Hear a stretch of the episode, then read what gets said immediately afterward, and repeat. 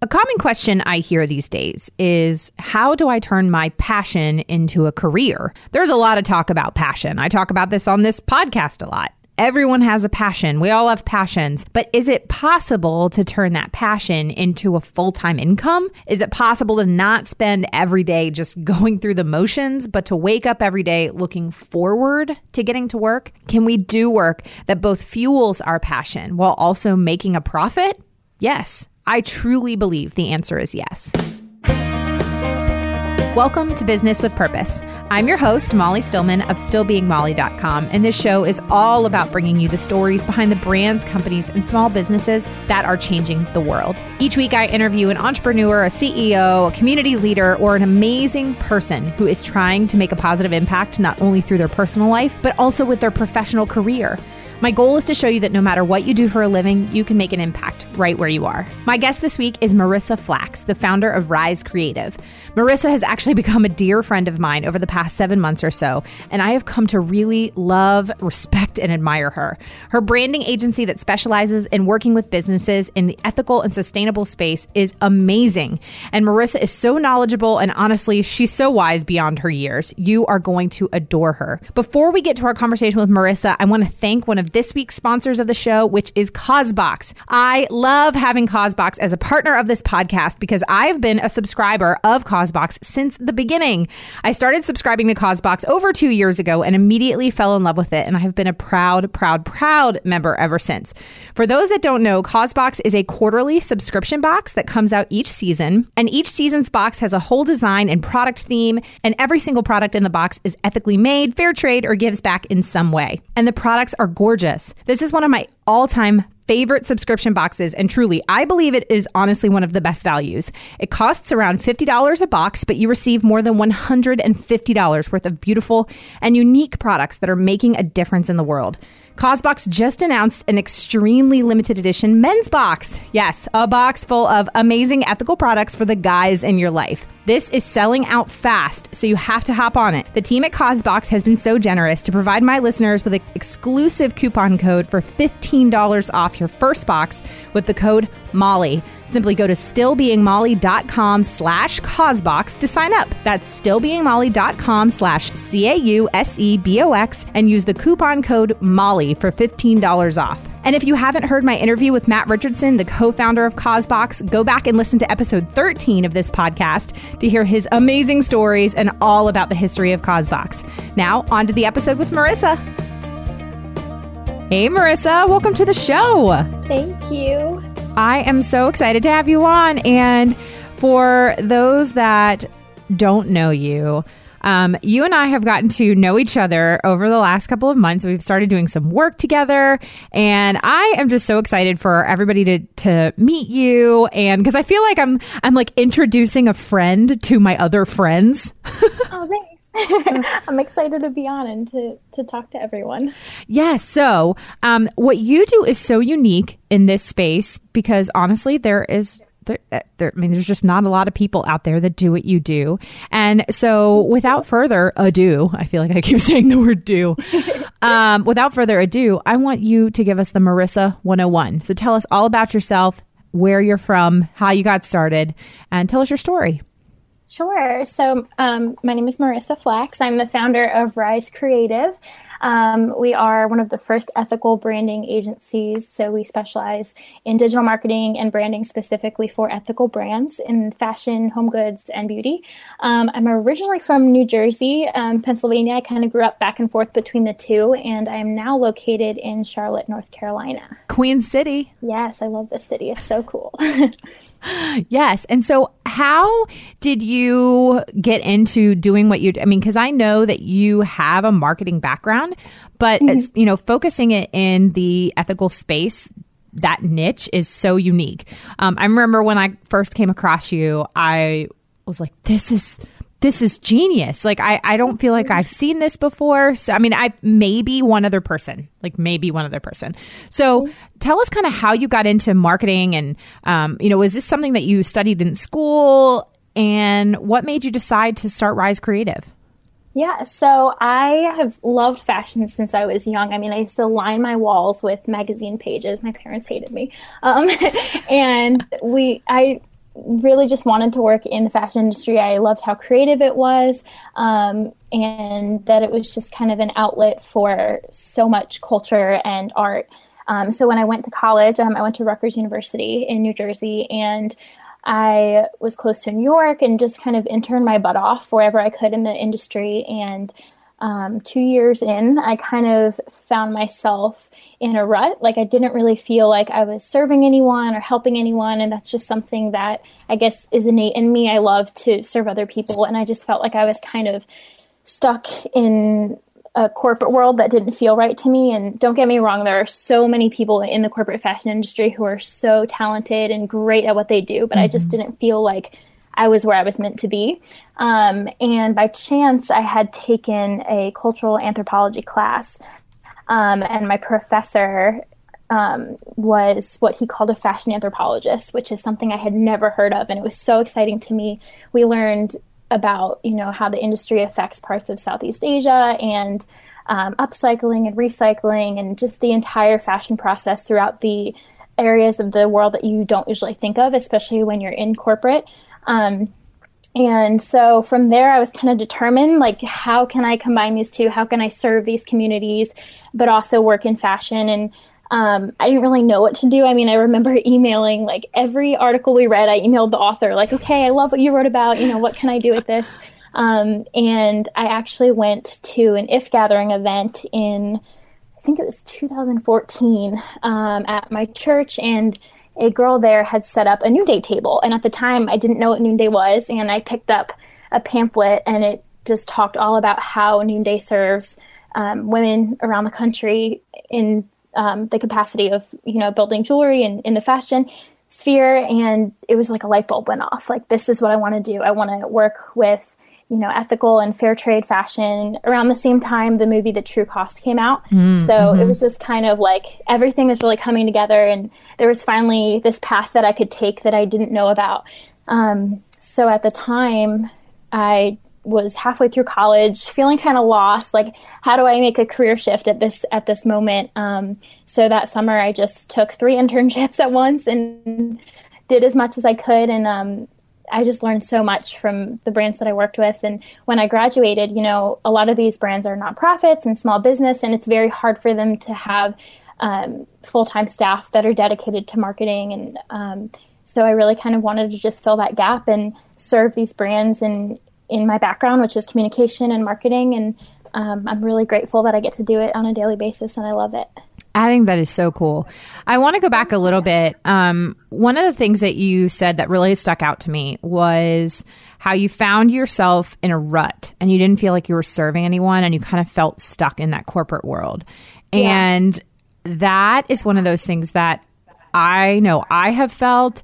And I talk to countless people who say the same thing, who are just, yeah. they feel stuck in their day to day life, whatever it is. Maybe they're, they feel stuck in a job. Maybe they feel stuck where they live. Feeling, this feeling of being stuck is such a common thing I hear these days. But I mm-hmm. also yeah. feel like we live in this like a very different culture these days than we did even three or four years ago, where mm-hmm. people are realizing that life is short. And I realize that this is mm-hmm. not a new concept, but yeah. people realize that life is short and being stuck forever is a miserable way to live. And oh, yeah. like you said, it's not to say that working in a corporate job is bad because some people are, that is what they are meant to do and that's what they're called to do. Mm-hmm. Um, but I guess when you started to feel like you were in that place and you were like you had this passion for for you know clothing and fashion for years and you kind of got into that space and all of a sudden it just didn't feel right. What were those initial steps that you took to get out of that? And and what would be your advice to somebody who maybe is in that place right now and kind of feels stuck? Yeah.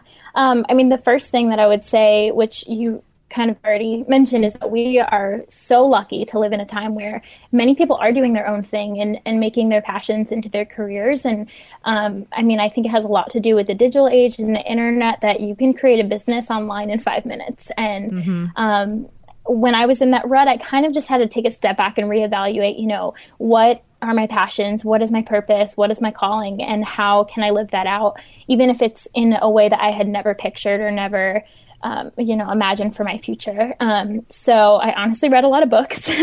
um, I have a very large book collection, you know, everything from um, business books like Girl Boss and um, everything that was kind of like the, the millennial um, entrepreneur genre, I guess. Yeah. Um, to like Jennie Allen and Alli Worthington and just some really great authors who talk about, you know, living out your purpose and living out your calling. And um, I just kind of had to take the leap of faith and hope I'm walking in my purpose that it's it's going to work out. Um, I mean, my I guess my advice would be to just just do it and do what you got to do. Like if you have to be a waitress for the six months it takes to get your business up and running, like anything that it takes to make you happy instead of being stuck, like you said, in in that miserable place of just not being happy in your job. It's mm-hmm. definitely worth it in the end.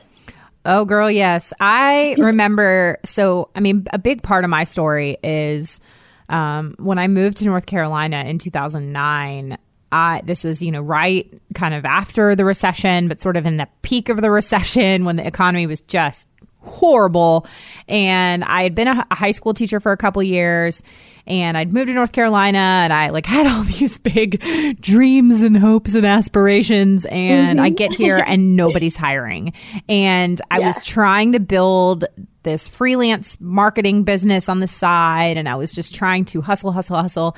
And I was also broke. I was in so much debt and I was trying to get out of debt. Mm-hmm. And there I was at one point, like I literally just took any job that I could get. And mm-hmm, so I was yeah. working part time at an art gallery and then I was working for like ten dollars an hour, and then I mm-hmm. was working at Anthropologie, the store, mm-hmm. doing mm-hmm. retail. My first day was Black Friday. That was horrible.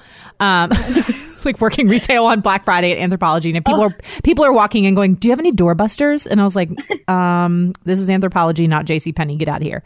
Um, no, we don't have doorbusters. uh, so, and then I worked as a food runner, like a uh-huh. food runner at a bar. Um, oh wow! Yeah, and so I was a food runner, and then I worked part time at a radio station. And I remember, like, there would be nights when and again i'm trying to build my like i'm blogging and i'm trying to build my business and all this kind of stuff and there would be nights where i'd be working at the bar and i'd be like handing uh, this is just being me being honest and frank i'd be handing like uh, tables of drunk dudes like mm-hmm. cheese fries and beer and i'm like I have a college degree. I worked for the governor of Virginia and it's 1:30 in the morning and I'm handing drunk people cheese fries. Like what am I doing with my life?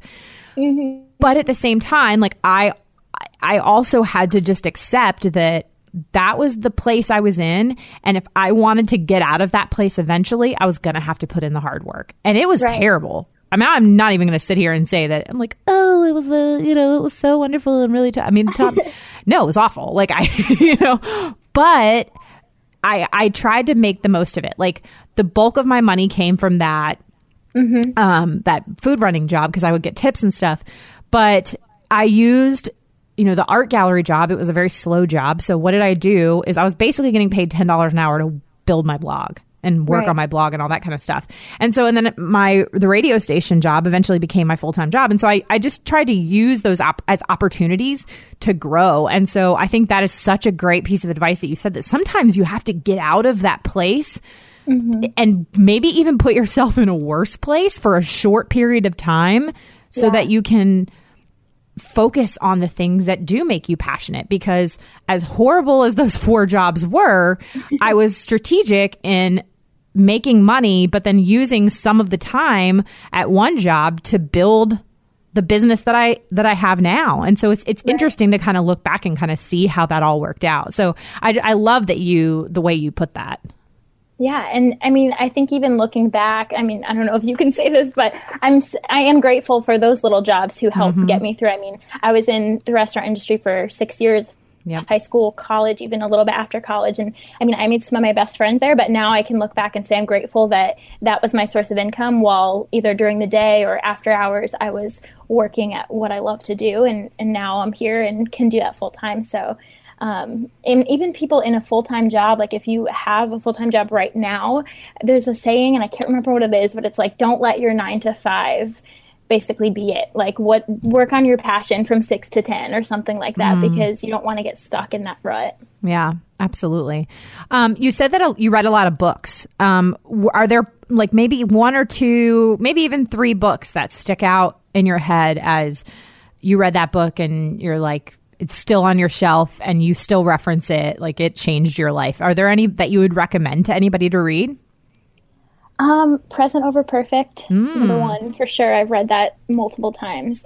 Um, I actually, and I think it's important to say, backtrack a little bit, that when I graduated college, I didn't know that this is where I was going to end up. I actually had accepted a job offer and never planned on moving to North Carolina or being in Charlotte or, or working for myself, really. And yeah. um, I think that I just kind of had to. Um, again take a step back and really follow where I felt I was being called. And um, present over perfect just helped me to really be present and be in the mm-hmm. moment, no matter if it was what I had pictured or not.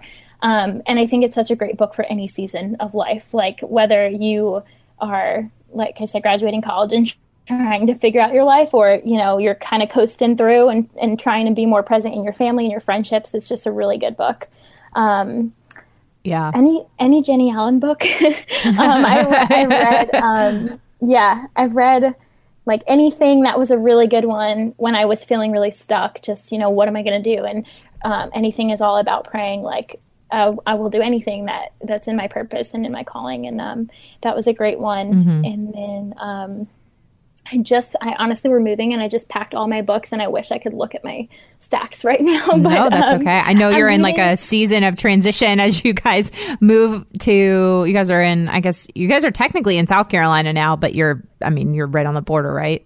Yes.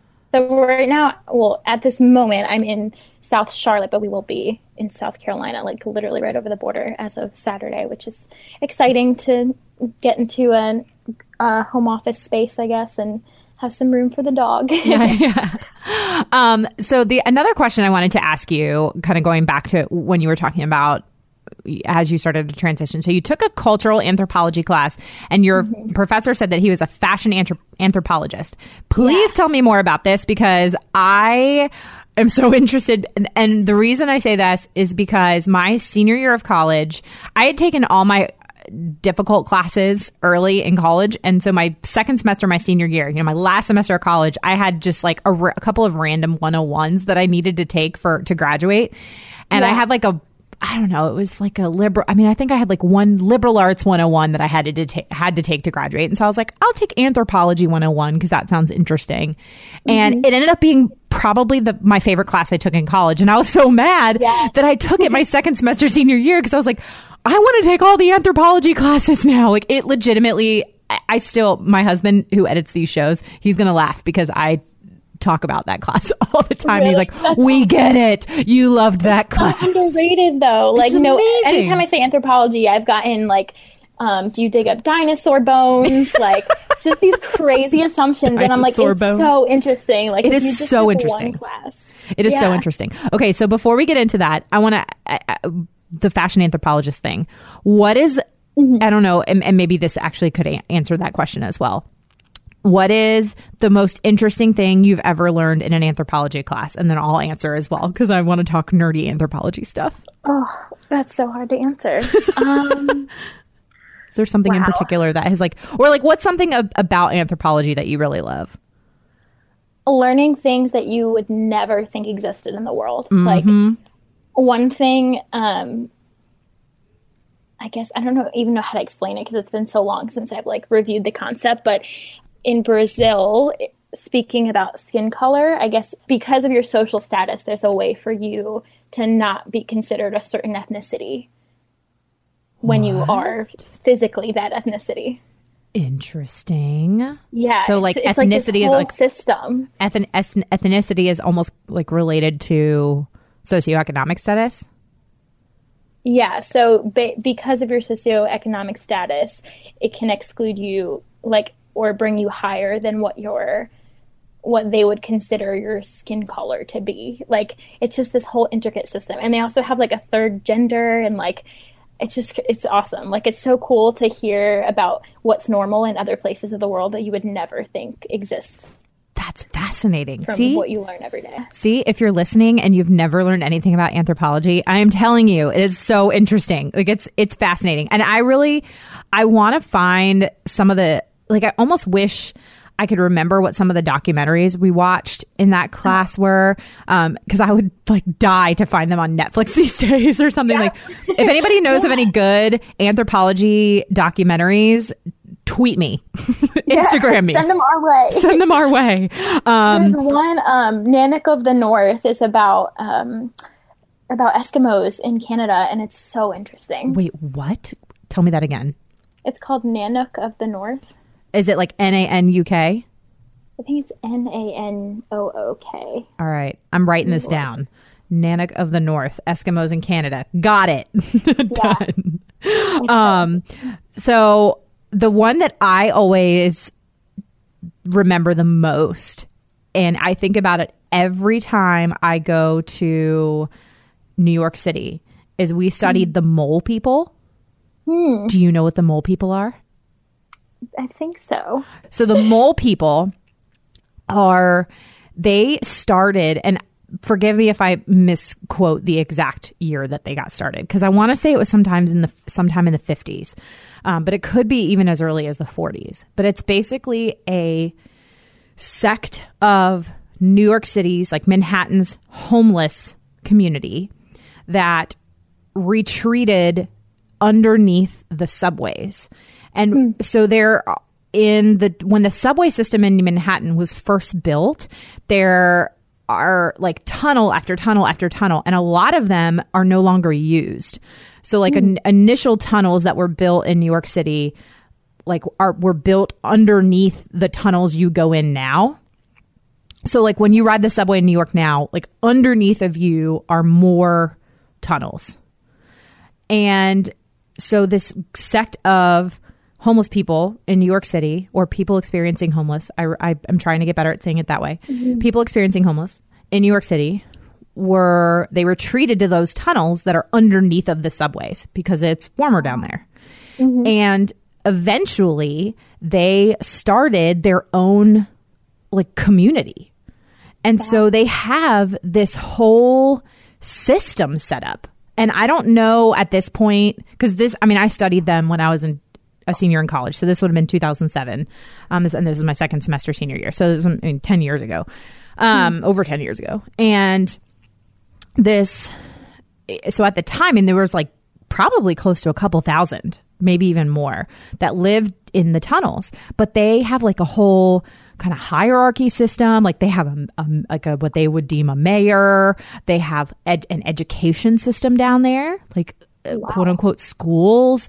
They yeah, I mean, it's like a whole system that exists down there. And they and that still exists today? Yes. Yeah. yeah. and and like people are like oh, they think it's a myth but it's not. Like it's it this is real. Like we watched it we watched a documentary on it. Then the, this this journalist years ago went down and like befriended them. And basically she wrote a book on it. So i think it's called just the mole people um, okay. m-o-l-e wow.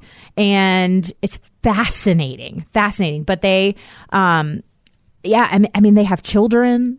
like they just and and they. I guess certain mole people will come up to the surface. I guess I, I really I'm not trying to sound offensive at all, but this is like this is what I learned. Um, they like come out of the tunnels to get like food scraps and stuff, but mostly they subsist off like rats and squirrels and wow. stuff down there.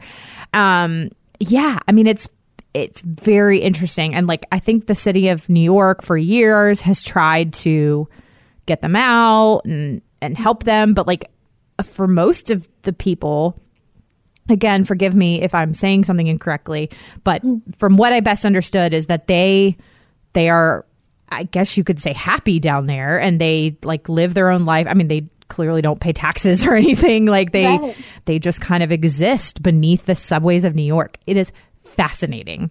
Yeah, and that's what I mean. Like figuratively and literally, you learn about things that are overlooked in anthropology. Yeah, yeah, but then there's like all these. I, I guess like if you live in New York, it's kind of like a rite of passage of living in New York to spot a mole person like coming out of the subways. Um, so because I have friends, that, I mean, I have family up there, I have friends up there, and they're like, I saw my first mole person, and I'm like, oh, it's yeah. So anyway, again, for, forgive me if I'm saying something offensive. I promise I'm not trying to. Like, um, but it really is. It's really really interesting, and um, but it was you know, it's one of those things. I should probably update myself and like kind of see like what's the status of the mole people in 2017 because I don't know. But yeah. yeah, this is what we this is what I learned in 2007. But anyway, so with that being said, tell me about your professor who was referring to himself as a fashion anthropologist. Yeah, so he basically I know right now he's working in Europe. So he basically studies um, fashion in different communities all over the world and how the industry affects different communities. Um, I mean, I remember learning about how basically like our our donated t-shirts were being repurposed in in um, South Asia mm-hmm. by like what we would consider upcycling, I guess, by like making new um, new designs out of old products. Mm-hmm. Um, we learned about which I later ended up using for my senior thesis how um, a group of I want to say it was six, it might have been eight designers from Brussels in Belgium um, took their clothing to London for London Fashion Week and kind of um, put, I guess, Brussels on the map um, as far as fashion and just kind of different little niche areas throughout the world. And yeah. um, that kind of led me to study a niche area. So for my thesis, I ended up studying how um, the fashion industry impacted slash was impacted by um, economics, society, and politics in Argentina, in Buenos Aires, Argentina. Wow. That is so cool. I mean, I would not have honestly known that that was even really a thing. Yeah, it's it's so interesting because the industry is huge. Like it is. I know that in in the ethical space, like there's on a daily basis, I read statistics, but you don't realize it until you're actually you know trying to study it that it's so mm-hmm. big um, and it's so diverse and unique and um, it does have the ability to really affect people's lives economically as far as providing jobs, which is amazing. And it's so great to see so many ethical brands um, trying to serve people in that way. And I think that, you know, studying fashion in, from an anthropological lens is a great way to, you know, study impact and how we can strengthen um, the relationships between ethical brands and the communities that they serve. Okay, let's take a quick break to let me tell you about another awesome company that is helping to make this show possible. Our sponsor today is Sevenly. Sevenly was founded in 2011 with the mission of leading a generation towards generosity. Based on the core belief that people matter, the Sevenly team created a cause art movement consisting of seven day cause campaigns, inviting customers to purchase advocacy art, apparel, and accessories that donate to nonprofits. Now widely recognized as one of the world's leading social good companies, to date, Sevenly has given back over $5 million to charities around the world. This holiday season, Sevenly is excited to offer you the opportunity to give back while also giving gifts to your loved ones. I love the Love Thy Neighbor as Thyself shirt that directly benefits Hurricane Harvey victims. In fact, 100% of the proceeds are going to help our Texas friends. You can check out their signature collections at sevenly.org and give back to the charity of your choice. Use the coupon code MOLLY10 for 10% off now through the end of November. And if you have not heard my interview with the co founder of Sevenly, Jim Van Eerden, you can go back and listen to episode 53 to hear it. It was one of my favorite episodes to date, and I know you will love it. Now, back to my conversation with Marissa. You mentioned earlier that you, when you really decided to pursue your passion and you um, ended up starting Rise Creative, which is an ethical branding agency, help mm-hmm. explain a little bit more as to what you do. So I know that your primary clients, I mean, obviously you and I are doing some work together, but your primary mm-hmm. clients are brands in the ethical space. So mm-hmm. if, you know, if it's a fair trade fashion company or a, you know, a ethical t-shirt line or, you know, a clean beauty brand, you know, something like that, what is your role in working with them and um, you know, and I guess this is almost one of those things where it's like, say we meet in an elevator, and I'm an ethical brand. what's like, your what's what's your elevator pitch? You know, um, um, but yeah, I mean, I'd love I mean, for you sure- to kind of share a little bit more about that.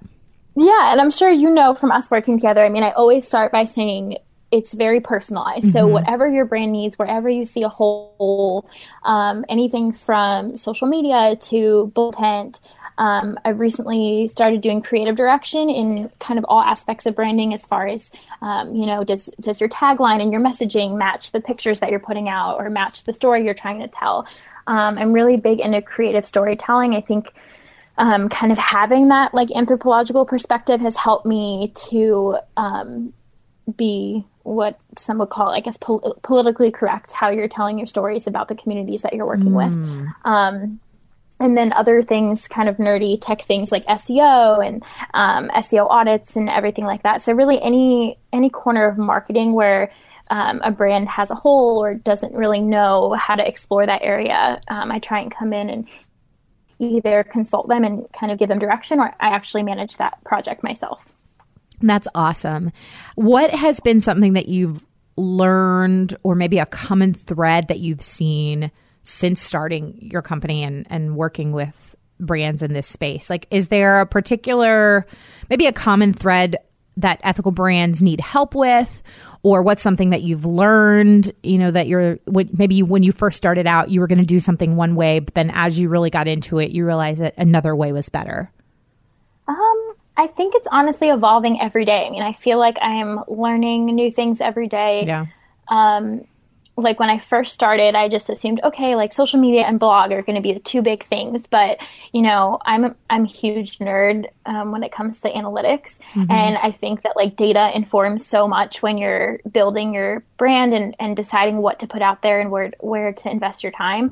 Um, so you know, social media and blog has um, turned into adding on newsletters and um, you know changing your messaging on your website and including keywords and SEO and it's just always evolving. I mean, um, social media and the internet is always changing. I mean, Instagram has changed its algorithms like three times this year. I know. So um, I think it's important to really just keep up with not only um, how the internet is changing, but also how brands can adapt to that.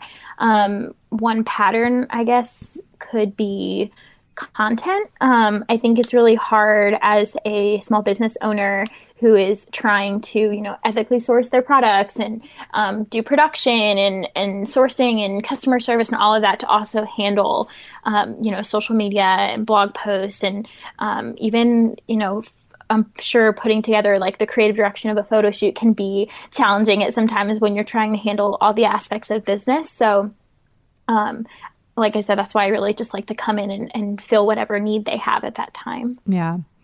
I'd love for you to kind of share a little bit more about one of the things you said was that you are really into creative storytelling and that you mm-hmm. help your your clients and your brands tell the stories of the communities that they're serving um, and mm-hmm. being politically correct in that and i mean and i think it's even you know this is an area that in a lot of ways is ever changing um, because yeah. what is politically correct now or the right thing to say i guess you could say is different than probably what it was five years ago or 10 years ago i mean and, and I, you know it's something that i'm constantly learning myself as well and mm-hmm. um, you know i i so often try to explain to people that like ethical fashion is not about charity. It's about opportunity. Mm-hmm. It's about giving people the chance to you know earn a fair wage and you know they don't want a handout they you know just because they live in a developing nation like they're no you are no better than them they right, just exactly they don't have access to the same opportunities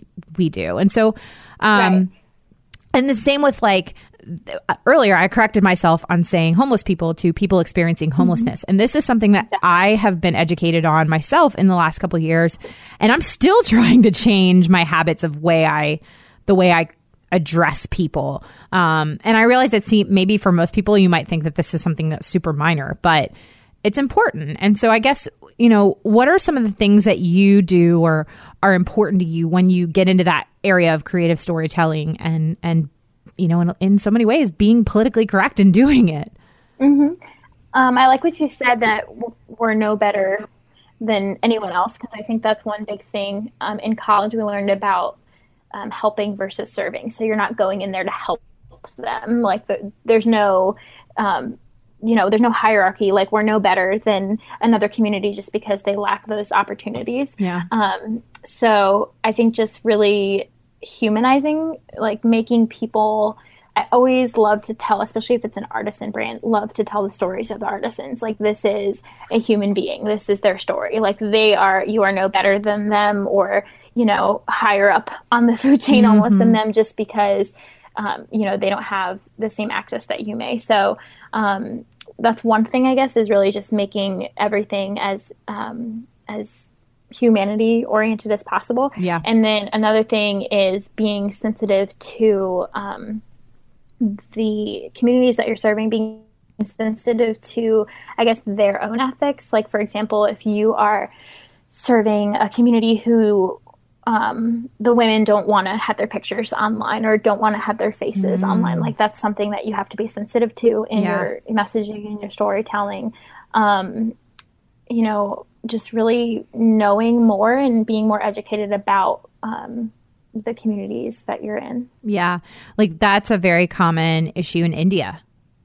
Mm-hmm. India's most artisan groups that are in India, the artisans do not want their pictures taken, um, mm-hmm. and they don't want their faces online. So that's a very culturally significant thing. And sometimes it's you know for per, maybe for personal reasons or even safety reasons, um, mm-hmm. you know. So that yeah, that can definitely be a challenge. And um, you know, I've I know in some of the work I've done with ethical brands, you know, sometimes they have to change names or just kind of use initials to describe somebody's yeah. story. Or maybe even you kind of create a hybrid of multiple stories mm-hmm.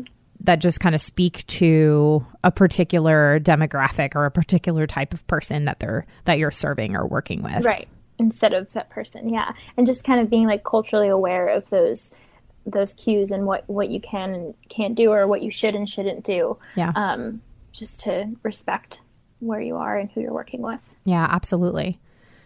So, one of the big challenges I know I have experienced in the last, I don't know, couple of years is, I guess, the best way to word this is just kind of educating consumers and and when I say consumers, I mean my friends, my family, you know, I guess on why I'm so passionate about this um, mm-hmm. and why this is an issue that I believe is so important and I believe people should care about. And to be quite frank and tr- quite honest, I feel like this is also an issue um, that Christians should be passionate about. And if you're not a Christian yeah.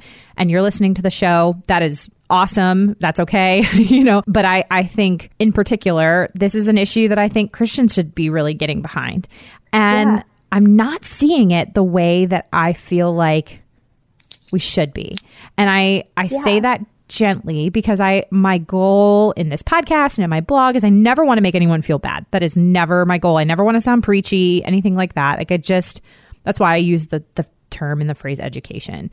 Mm-hmm. But I guess I would love to kind of get your thoughts on why do you think this is an issue that people have such a hard time one grasping, two paying attention to, um, I have sort of my own thoughts on it, but I, would be really curious to know from your perspective as somebody who works a lot with on the brand side, mm-hmm. what do you think it is that consumers just aren't getting? Or do you think that just consumers still just don't know? I think, well, number one, like anything in life, you can't convince someone to be for a certain cause. I think mm-hmm. that it has a lot to do with personal experiences. Mm-hmm. And, um, you know, you I mean, myself, I know I'm personally invested into this um, this niche, and that's why I care so much because I've studied and seen the effects of this industry. But for someone who would rather just shop for convenience, that's yeah. their choice, and they're going to want to, you know, go to the mall and pick out something that might be fast fashion and convenient for them. Um, so I, I don't know. I think it's it's really a lot about personal experience, and um, again, like you said, education is very important. I think the more that you put the truth out there, and and um, I mean, I know it's sounds silly, but like at one share on social media of an article, you know, that's informative, someone's going to scroll by it and someone might be intrigued by it. So mm-hmm. just really putting the truth out there as much as you can and um, being as transparent as possible. Um, and then, like I said, um, I'm really a huge proponent for creative storytelling. And if you're able to say, like, this is, um, you know, this is an artisan from India and this is her story, this is a real person that yeah. you can you know have an experience with and, and relate to and um, hopefully that will you know tug on someone's heartstrings to really care about what's happening and that um, even though it's you know so many miles away it's it's real life and it's affecting people it's affecting the earth and um, in turn it's affecting you personally so yeah, yeah. absolutely uh, you know and i always think it's interesting to see brands that are not fast fashion or they're excuse me not ethical brands kind of see how they market and it was really interesting i came across a brand the other day I'm not going to say who it was, but they're mm-hmm. literally their like Facebook tag was like, "We are the best in fast fashion," and I was just like, no. "All right, well, okay." You're like actually putting it out there, like, "Look at us, we are fast fashion." Like used yeah. the term and everything, and I was just like, "What?"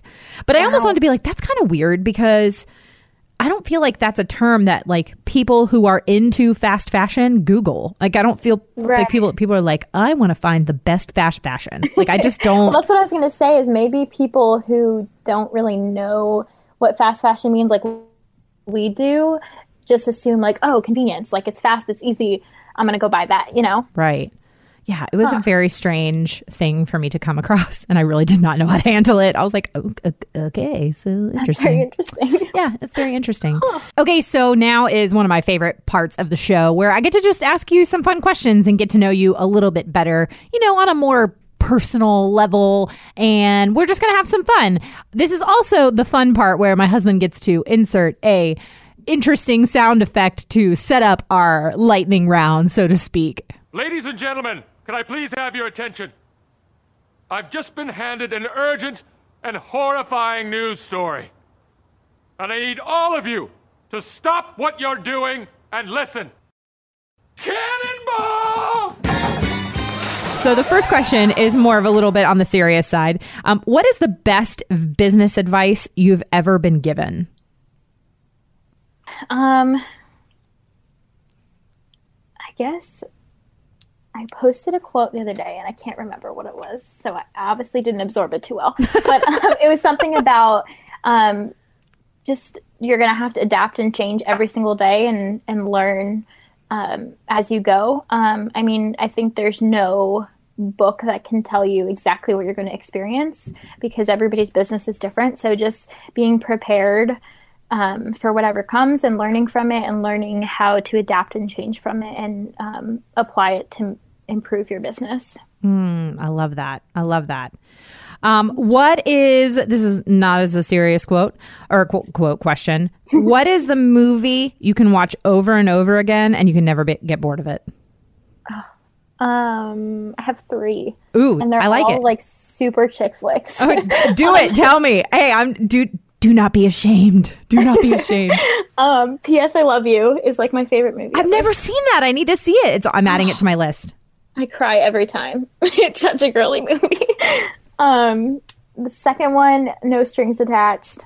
And the third one, so cliche, but Devil Wears Prada. oh, I do love Devil Wears Prada. I have not seen it in years, but it's a great movie. You want to know what mine is? Yeah. the movie Airplane from the from the 80s.